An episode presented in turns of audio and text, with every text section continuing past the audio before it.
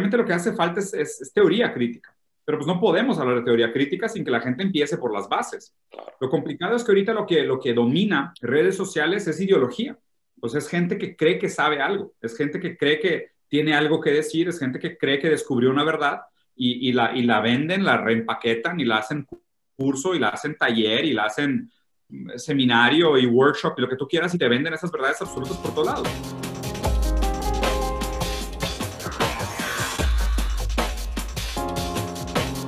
Hola. Cuando tienes la oportunidad de hablar con Diego Rosarín, quieres tratar todos los temas posibles.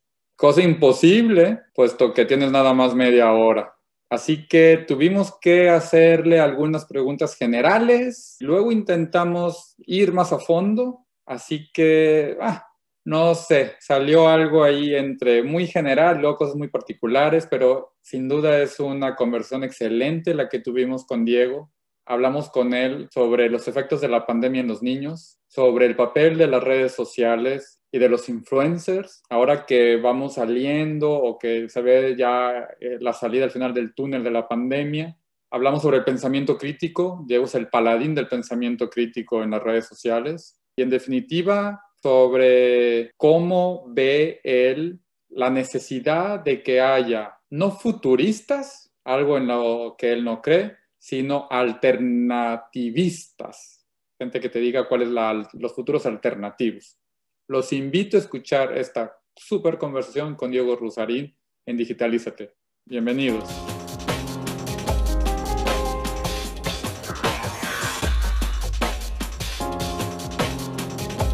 Bienvenidos a un episodio más de Digitalízate.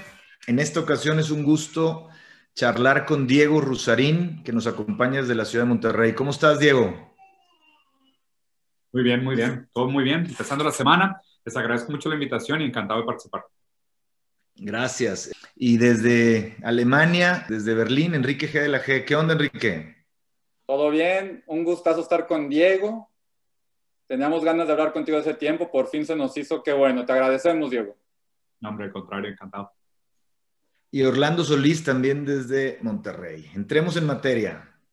Diego Rusarín, una pregunta que les hacemos a todos nuestros invitados. Si tuvieras la oportunidad de echarte una cerveza y una carne asada con cualquier persona, viva o muerta, ¿a quién invitarías y por qué? Chingados. ¿Solo una persona? Bueno, por ser tú, sí. que quieras. Yo, yo, la neta, o sea, digo, híjole, güey, yo creo que Hegel, o sea, Hegel y Sisek, o sea, sí sé que está vivo, entonces todavía no lo voy a poner porque digo, igual se me arma en algún momento de mi vida, pero yo creo que Hegel, Es que no sé, o sea, su pensamiento dialéctico y esta, esta noción de la, de la autoconciencia es algo que siempre me ha llamado muchísimo la atención. Y él mismo en su lecho de muerte dijo, no me entendieron. Entonces, o sea, es como, es como esos autores que dejó la bolita votando, cabrón, y, me mata porque es un autor puta, muy difícil, sumamente complejo, es un Everest en la lectura, y él al final dijo que no lo habíamos entendido. Entonces, es como que chingado, o sea, con él, con él sí me echaría una buena chévere. Seguro no entendería nada, pero estaría extasiado durante toda la conversación. Oye, lo más cercano que he estado yo de Hegel es que en el, yo hice mi doctorado aquí en Berlín, ¿no? En filosofía en Aristóteles. Y ah, cuando llegué a hacer el primer día de clases, en el salón había una mesa, un escritorio chiquito, viejito ahí, con una cédula. Y me acerco y mi profesor me dice, aquí se escribió la fenomenología del espíritu.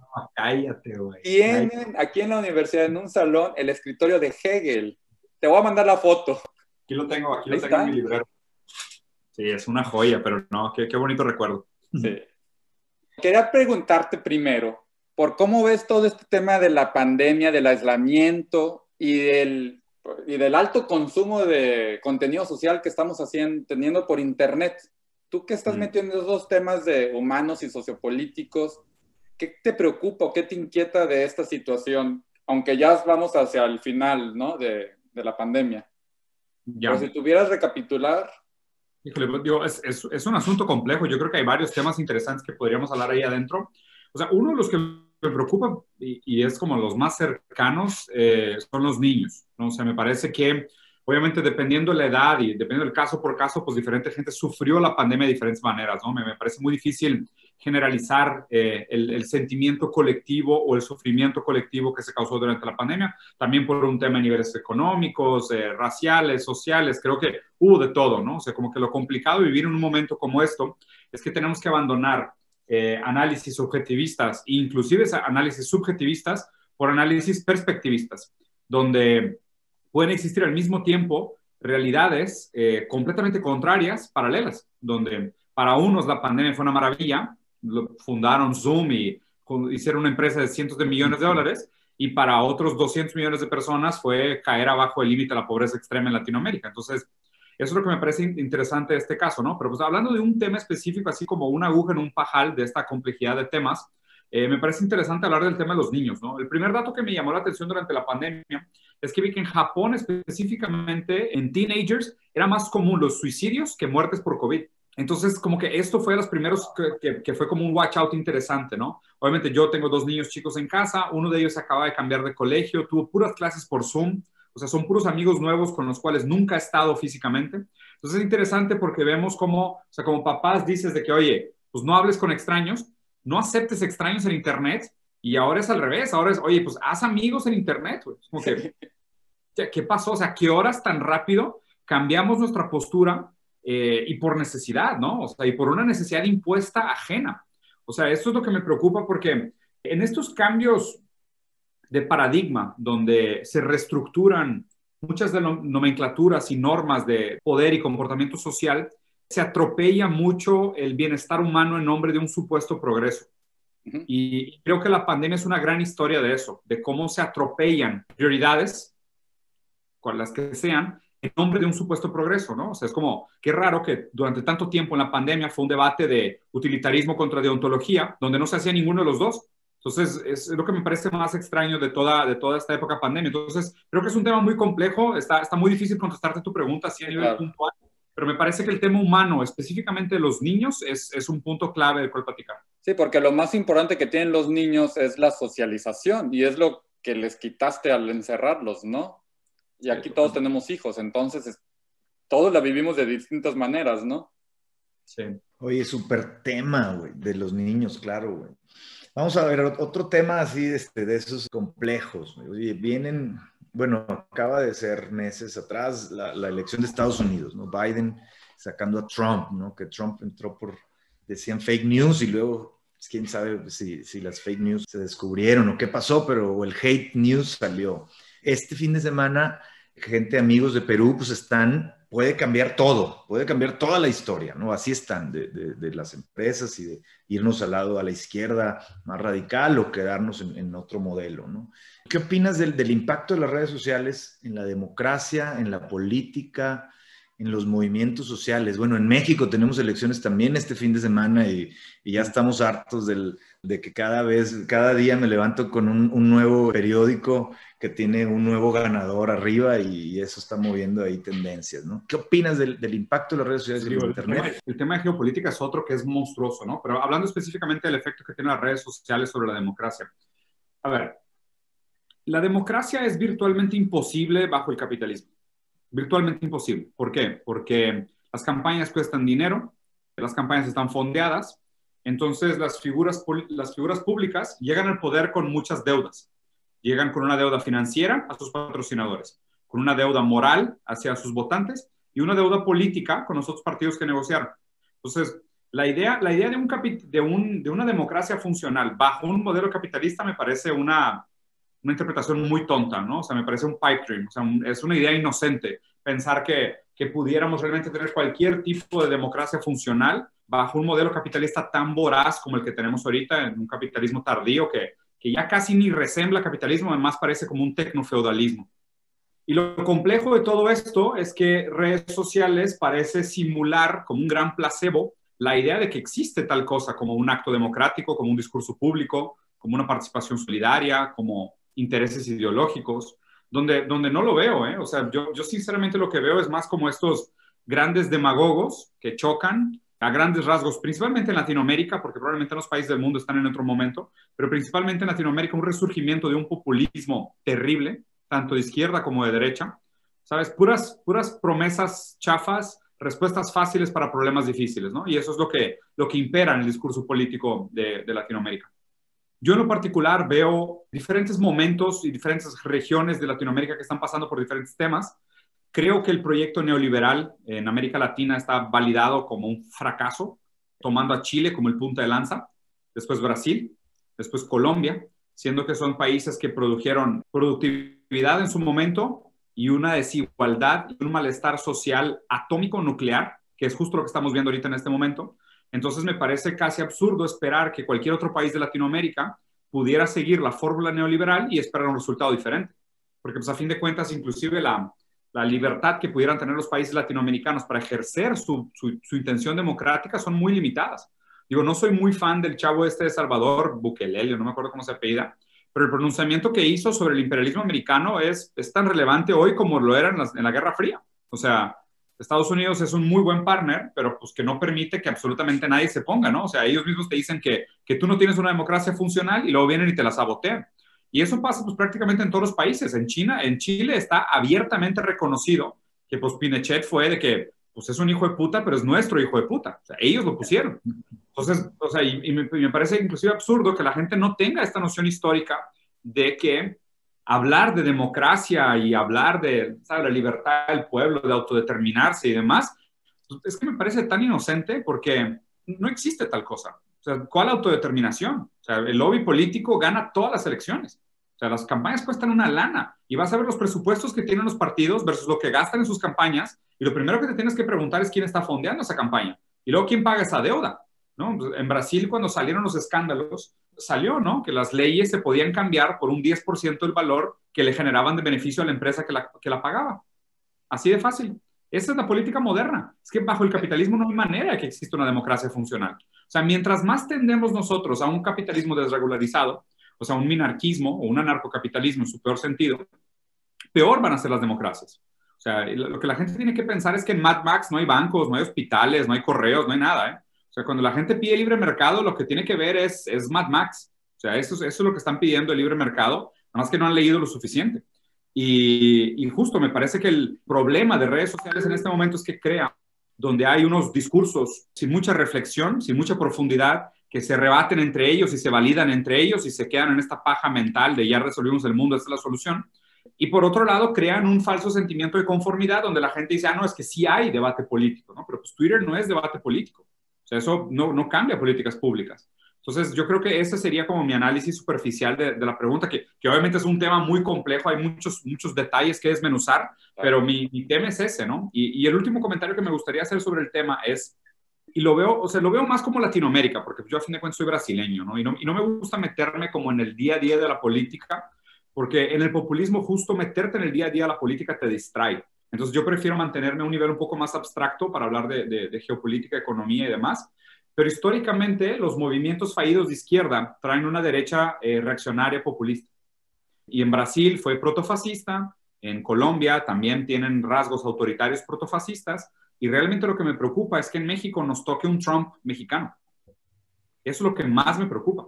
Y, es muy diferente un Trump americano en un país imperialista que puede tener eh, un tipo de protofascismo, versus tener una figura de derecha populista en Latinoamérica. O sea, vean lo que pasó Brasil con Bolsonaro, lo que está pasando ahorita en Colombia, Chile, es que, o sea, esos tipos prostituyen el país porque, los, porque no, no tenemos infraestructura productiva. O sea, si, si nos agarra ahorita un populista de derecha con estas ideas libertarias, minarquistas, de reducción de Estado, de libertad de mercado, nos lleva el carajo. O sea, la gente es, es que la gente no tiene idea, pero nos lleva el carajo. Es horrible. Ahorita que, decías, y, qué bueno que, creo que un mensaje ahí es, tenemos que profundizar y tenemos que cuestionar más los ciudadanos, ¿no? Porque me quedé hilando un poco y el chronic capitalism, ¿no? El capitalismo de cuate.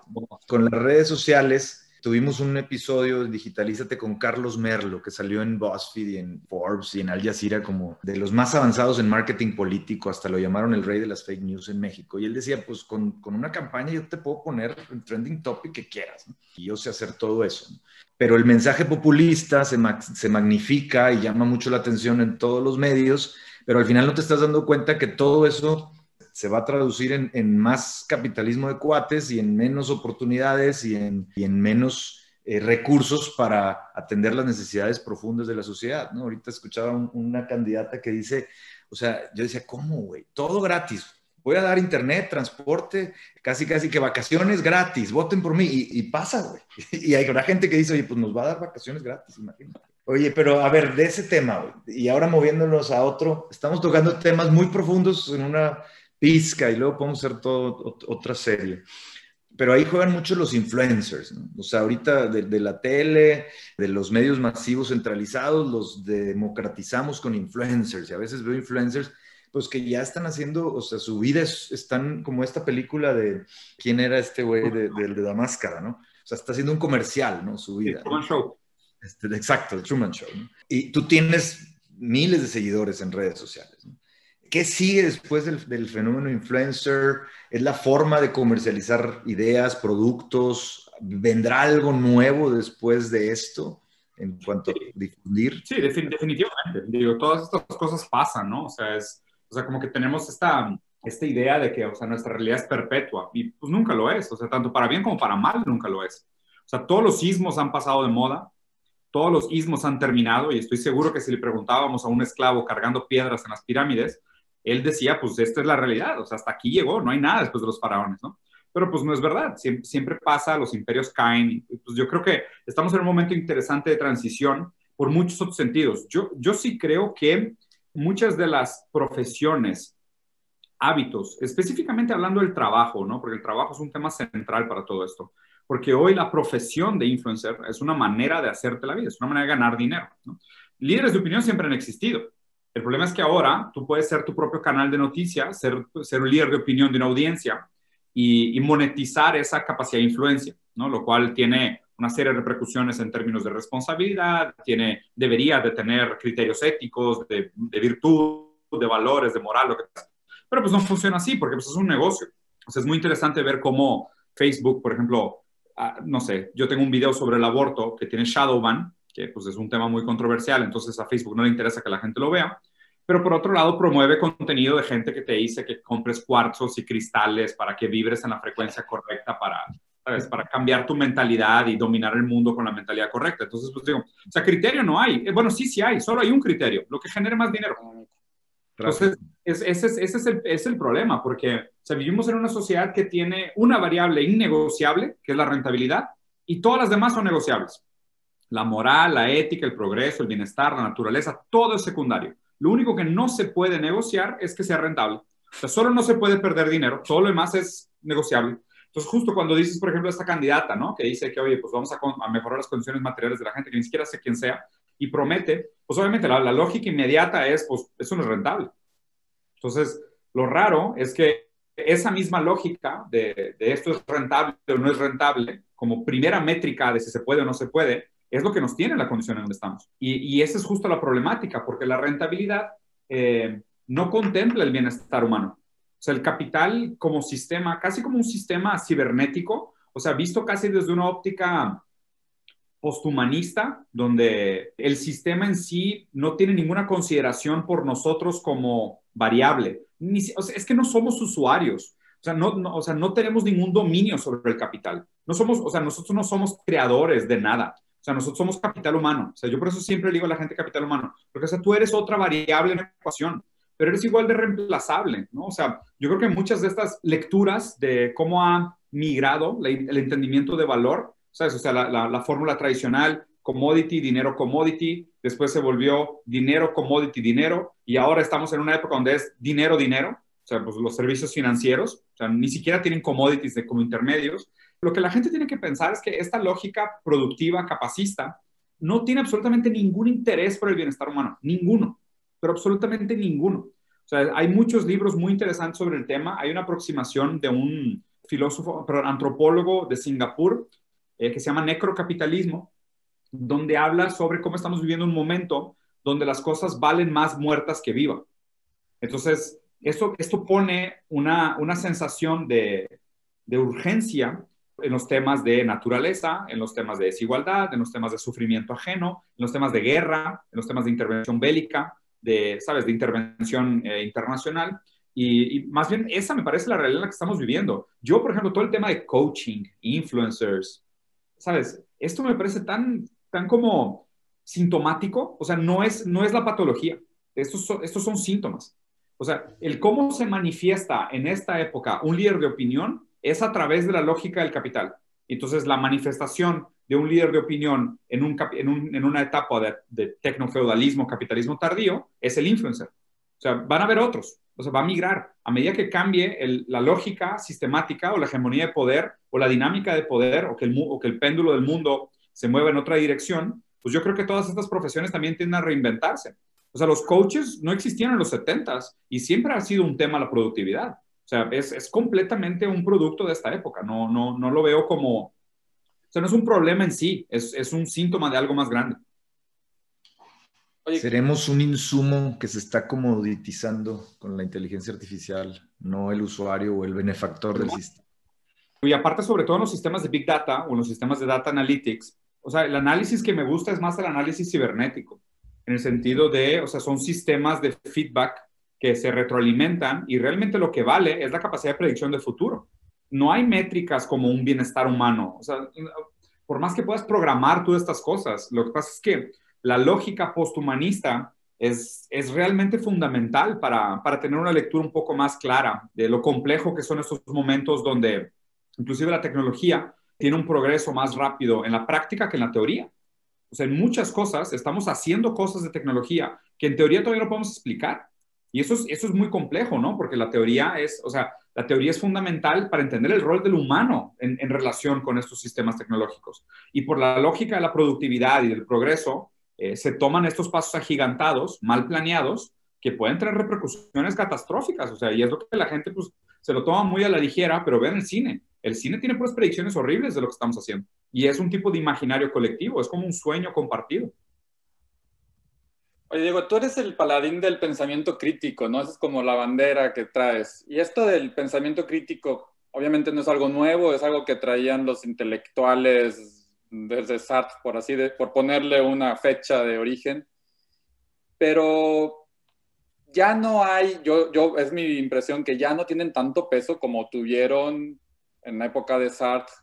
Gente como Krause, Aguilar Camín, que en su momento fueron ¿no? Los Octavio Paz, ¿no? Sí, sí, sí. Carlos Fuentes. Ahora todo está, queramos o no, a través de las redes sociales. Los líderes de opinión, ¿no? O sea, el, el debate que tuviste con Carlos Muñoz, por ejemplo, con millones de views, eso no lo sueña ni Letras Libres, ni, ni Nexos, ni lo soñó Vuelta, ¿no? O sea, está cabrón.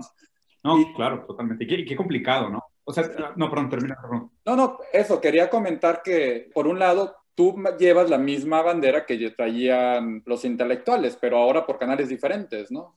Sí, sí, digo, o sea, hago, hago, hago el buen intento, ¿eh? O sea, te soy sincero, muy modestamente también, porque yo no soy filósofo, o sea, todo este tema de filosofía para mí es un hobby, un hobby que recomiendo mucho, pero es un hobby a fin de cuentas. O sea, yo creo que estoy más cerca de ser un sofista que de ser un filósofo, y, y sin demonizarlo, ¿no? O sea, mucho más cerca de la definición de sofista en Nietzsche que la de Platón y haciendo un análisis de esto. O sea, sí creo que el pensamiento crítico es, es mi bandera, es lo que posiciono, aunque soy sincero y probablemente si, si ves más mi contenido de detalle, estoy más cerca de la teoría crítica que el pensamiento crítico. Pero pues obviamente la escuela de Frankfurt tiene, tiene toda una connotación muy compleja y aparte es inaccesible en muchos sentidos. Me gustan mucho los pensadores franceses, o sea, soy muy, muy adepto a Lacan, de Luz, Foucault, o sea, me gusta mucho toda esa escuela eh, francesa, aunque también me gusta mucho, por ejemplo, eh, el idealismo de Hegel me gusta mucho, soy un ávido lector de Marx, eh, he leído mucho a Eric Fromm, también sus interpretaciones de Marx me gustan muchísimo, no sé, ahorita estoy leyendo a Gilles Lipovetsky, o sea, tengo, soy muy diverso en mis posturas, ¿no? Pero yo creo que el pensamiento crítico es más como mi caballo de Troya, porque realmente lo que hace falta es, es teoría crítica.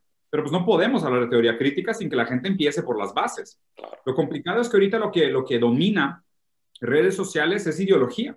Pues es gente que cree que sabe algo, es gente que cree que tiene algo que decir, es gente que cree que descubrió una verdad y, y la, y la venden, la reempaquetan y la hacen curso y la hacen taller y la hacen seminario y workshop y lo que tú quieras y te venden esas verdades absolutas por todos lados. Y aquí sí soy más nichiano en el sentido de que, o sea, filosofía martillazos, ¿no? O sea, y de Luz lo dijo muy bien refiriéndose a Nietzsche, diciendo que uno de los papeles de la filosofía es dejar en ridículo a las ideas que se presentan a sí mismas como verdades absolutas. Y eso es lo que creo que nos hace mucha falta, porque ahorita abunda estos gurús autodenominados con certezas, absolutismos y respuestas, eh, y no solo gurús, ¿eh? o sea, también sistemas económicos. O sea, la escuela de Chicago y el neoliberalismo, que se presenta como una verdad, tiene que ser golpeada, golpeada a martillazos. Y, casi todos los dogmáticos, o sea, los dogmáticos que se presentan así como con verdades absolutas, hay que agarrarlo a martillazos, porque ahorita abunda la ideología. O sea, a grandes rasgos tú ves redes sociales y es un desagüe, pero en el peor de los sentidos, o sea, aguas negras de ideología, de todos lados, de gente que habla desde la certeza con un centímetro de profundidad de los temas que los, los que está hablando.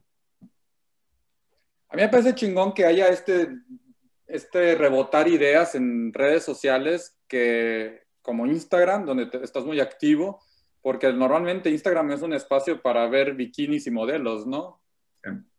Y darle la vuelta, pero bueno.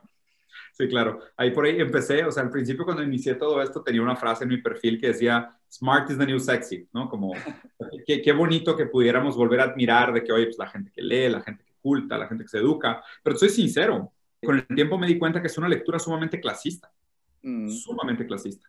O sea, la filosofía es un privilegio gigantesco. O sea, poder dedicarte a estudiar hoy en día, no manches, es para unos pocos privilegiados. Hoy, hoy, en día y antes, Aristóteles escribe que solamente la clase sacerdotal egipcia acomodada que podía dedicarse al ocio y a pensar, ¿no? Sí, claro. Entonces yo creo que, o sea, ahí hay una responsabilidad muy grande. O sea, yo, yo trato de desarrollar y, obviamente Marx me, Marx me criticaría como burgués consciente, ¿no? Pero pues uno tiene, que, una, uno tiene una cierta responsabilidad de, de integrar a los subalternos, de, de buscar la dignidad en la dignidad del otro. Y ahí es donde creo que nos compete a nosotros usar nuestro foro, usar nuestra audiencia para poner en debate los temas que realmente son relevantes. Sí. Oye, sabemos que te tienes que ir, pero permíteme preguntarte todavía, ¿hacia dónde crees que vamos? ¿Cómo ves esto de aquí a 5 o 10 años? ¿Cómo qué tendencia ves en el sentido de los intelectuales y de tu papel como paladín del pensamiento crítico? Ya, mira, ahí te va. En eso, en eso tengo una postura muy marcada.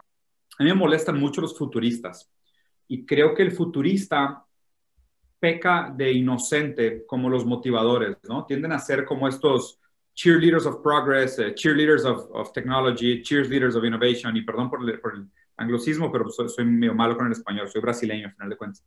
Y, y, creo que pecan de inocentes en el sentido de que promueven una infantilidad, ¿no? De que las cosas van a estar bien. O sea, hoy me parece que el mito más falso que tenemos es esta idea de que todo va a estar bien. O sea, la idea de que el futuro es un progreso es una idea tan tonta o sea, que requieres dos libros de historia para darte cuenta que eso no es cierto. O sea, si tú le preguntas a alguien en Alemania en 1930 sobre el futuro, probablemente te decía, no, claro que las cosas tienen que mejorar, acabó la Primera Guerra Mundial, venimos bien, las cosas van a progresar. Y pues digo, no, no se esperaban el trancazo que les venía. Entonces yo creo que pensar que el futuro va a ser más próspero es muy peligroso y, nos entrega a la pasividad de ser víctimas del tiempo, ¿sabes? Como víctimas de nuestro contexto. Y, creo que necesitamos una conciencia mucho mayor de la complejidad de las cosas, de la dificultad de las, cosas, para poder tomar cartas en el asunto antes de que sea muy tarde, ¿no? Sin ser alarmistas, ¿no? O sea, existen estos centros, uno de mis mejores amigos trabaja en un lugar que se llama Centro eh, para las Crisis Existenciales. Y no crisis existenciales en el sentido psicológico, sino cuáles son las cosas que de la noche a la mañana nos pueden desaparecer del planeta. Y son varias, ¿no? Y digo, Noam Chomsky habla este, el Doomsday Clock, el reloj de medianoche, que también cada vez está más cerca de la medianoche. O sea, hay muchas cosas que de la noche a la mañana pueden erradicar nuestro estilo de vida y, y no son temas que están en el, en el, dominio popular, son temas que son secundarios, ¿no? O sea, parece que nos interesa más si Elon Musk va a llegar a Marte a que si estamos llegando al límite de CO2 que puede soportar el Atlántico Sur para reciclar oxígeno. O sea, no, entiendo dónde está la gente. Es que es un comportamiento sumamente infantil pensar en estas cosas escapistas, todo el tiempo estar escapando al futuro. Eh, o sea, nos parece más fácil dejar la Tierra que arreglar los problemas que tenemos aquí. O sea, es, infantilismo, es puro, puro infantilismo. Y creo que lo que necesitamos en lugar de futuristas son alternativistas, porque el futurista presupone que existe una línea que narra el futuro. O sea, que existe una tangente, ¿no? Que, que, que se tiene que seguir como estas líneas de pensamiento, ¿no? Y, me parece que lo que hace más falta hoy en día son alternativistas, de decir, pues hay maneras diferentes de organizarnos, de delegar la responsabilidad, de dividir el poder, de buscar progreso, de encontrarnos en el otro, de, creer, crecer con dignidad. O sea, me parece que lo que necesitamos son alternativas, ¿no? Y sin caer en eh, nostalgia de usar terminologías antiguas que también pasaron de moda, que no necesariamente agregan mucho al debate del futuro, usarlas como referencias teóricas, pero lo que necesitamos son alternativas. Sí, porque cuando leímos las primeras noticias del virus en China, nadie se imaginó una pandemia que nos iba a dejar encerrados un año, ni el mejor futurista, ¿no? Claro. Y ahora resulta que vamos a tener que ir con ella. Exacto. Oye, ayer leía que no está claro que todavía el origen, ¿no? Que la teoría del murciélago, que a lo mejor hasta es el, el laboratorio leak. Oye, Diego, pero un tema que quisiera tener tu opinión. Sé que estás metido en el tema de esports. De hecho, ahí en, otro episodio con Gustavo Lagarce nos comentaba que, que traen un proyecto súper fregón. ¿Qué estás viendo en esa industria? Pues tenemos hijos, como comentábamos, Fortnite, Roblox. La otra vez vi un, concierto de 300 millones de chavos conectados y Ready Player One la vi con mis hijos, la volví a ver y, y pues ya, ya estamos ahí, ¿no? Pero ¿qué estás viendo en esa industria? Ahorita que decías al principio de los niños tras la pandemia y, y el impacto que a lo mejor vimos o no estamos viendo ¿Qué ves en esa industria hacia adelante de videojuegos? Yo, le he puesto, yo le he puesto mucho a esta industria. Creo que tiene atributos sumamente nobles en muchos sentidos. Obviamente tiene sus, sus problemáticas, sus complicaciones en otros, pero es una industria, por ejemplo, muy sana en el sentido de que yo la veo como una evolución artística de lo que fue el cine en su momento, ¿no? O sea, principalmente, o sea, artísticamente hablando, el videojuego tiene una capacidad de inmersión muy grande de contar historias, ¿no? Digo, habría que analizar todo el otro aspecto artístico de que sea un acto subversivo, que plante la duda, que despierte el pensamiento del otro, del observador, que cree este vínculo entre el creador y tal, tal, tal. Pero pues digo, o sea, sí es como, yo lo veo como una evolución artística del cine. El problema es cuando se vuelve industria, ¿no? Que entra toda esta idea de que pues, hay que ganar dinero por detrás y hay que maquilar productos, se crean esos ciclos sumamente nocivos. Hay muchas empresas que, que por prácticas muy ambiciosas y muy eh, avariciosas arruinan un poco la industria, pero viéndola por el lado positivo, eh, los videojuegos son de alguna manera todo lo que los deportes quisieran ser y no pueden. ¿No? Porque son globales, son jóvenes, son rápidos, son baratos, son accesibles. O sea, las horas de entretenimiento que un chavo recibe por un juego son altísimas, pero altísimas. O sea, si tú comparas, por ejemplo, pagas un boleto del cine, no sé, 250 pesos, ¿no? Para ir al cine y comer palomitas. Pues digo, a lo mejor un juego te va a costar 50, 40 dólares, 20 dólares, es un juego barato, pero ¿cuántas horas de entretenimiento te va a dar? O sea, son horas y horas y horas y horas de entretenimiento. Después tienes todos los otros modelos de negocio donde tienes, puedes comprar y hacer microtransacciones y lo que tú quieras, pero fundamentalmente es un deporte, es un, es un hobby y un deporte sumamente barato, ¿no?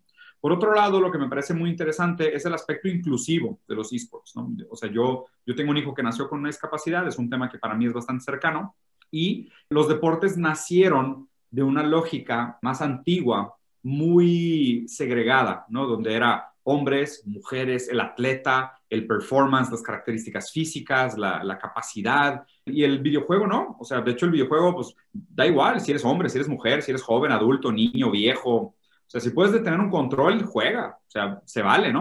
Y, y, es muy famoso, hace muy poquito, de hecho hace un par de semanas, hubo un torneo de un juego que se llama Rocket League, que uno de los chavos que ganó el torneo no tiene un brazo, juega con una mano y el cuello, ¿no? Y fue uno de los campeones. Entonces yo creo que, o sea, mientras más, y, obviamente, ¿no? De una sociedad tan dividida como la que estamos hoy, donde la gente busca esta, y, obviamente es culpa de la ideología individualista, ¿no? Pero donde en la, ideología individualista, donde se te exige ser amo de ti mismo y un ente único en la humanidad, pues obviamente todo el mundo va a pelear por, por determinarse con características únicas.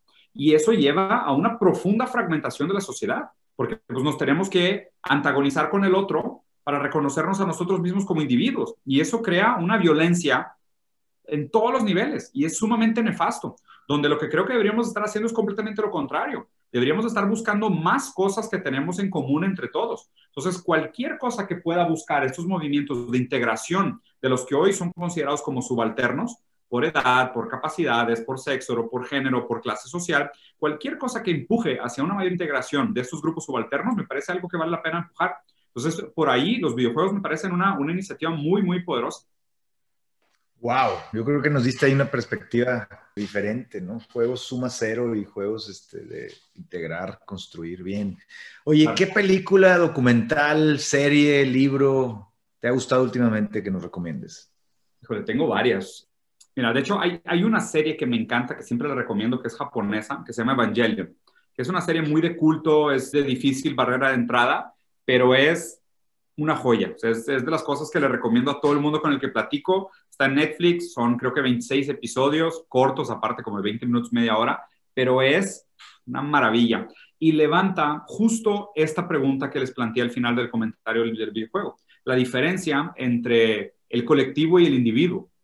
O sea, la dificultad de entendernos como entes únicos, especiales, individuales, poderosos, mágicos y estéticamente bellos, lo que tú quieras, versus entendernos como parte de algo más, como entendernos como parte de la naturaleza, como parte de un mundo, como parte de una sociedad, como atravesados por la tecnología. Siempre fuimos cyborgs, siempre fuimos cyborgs, nunca fuimos humanos.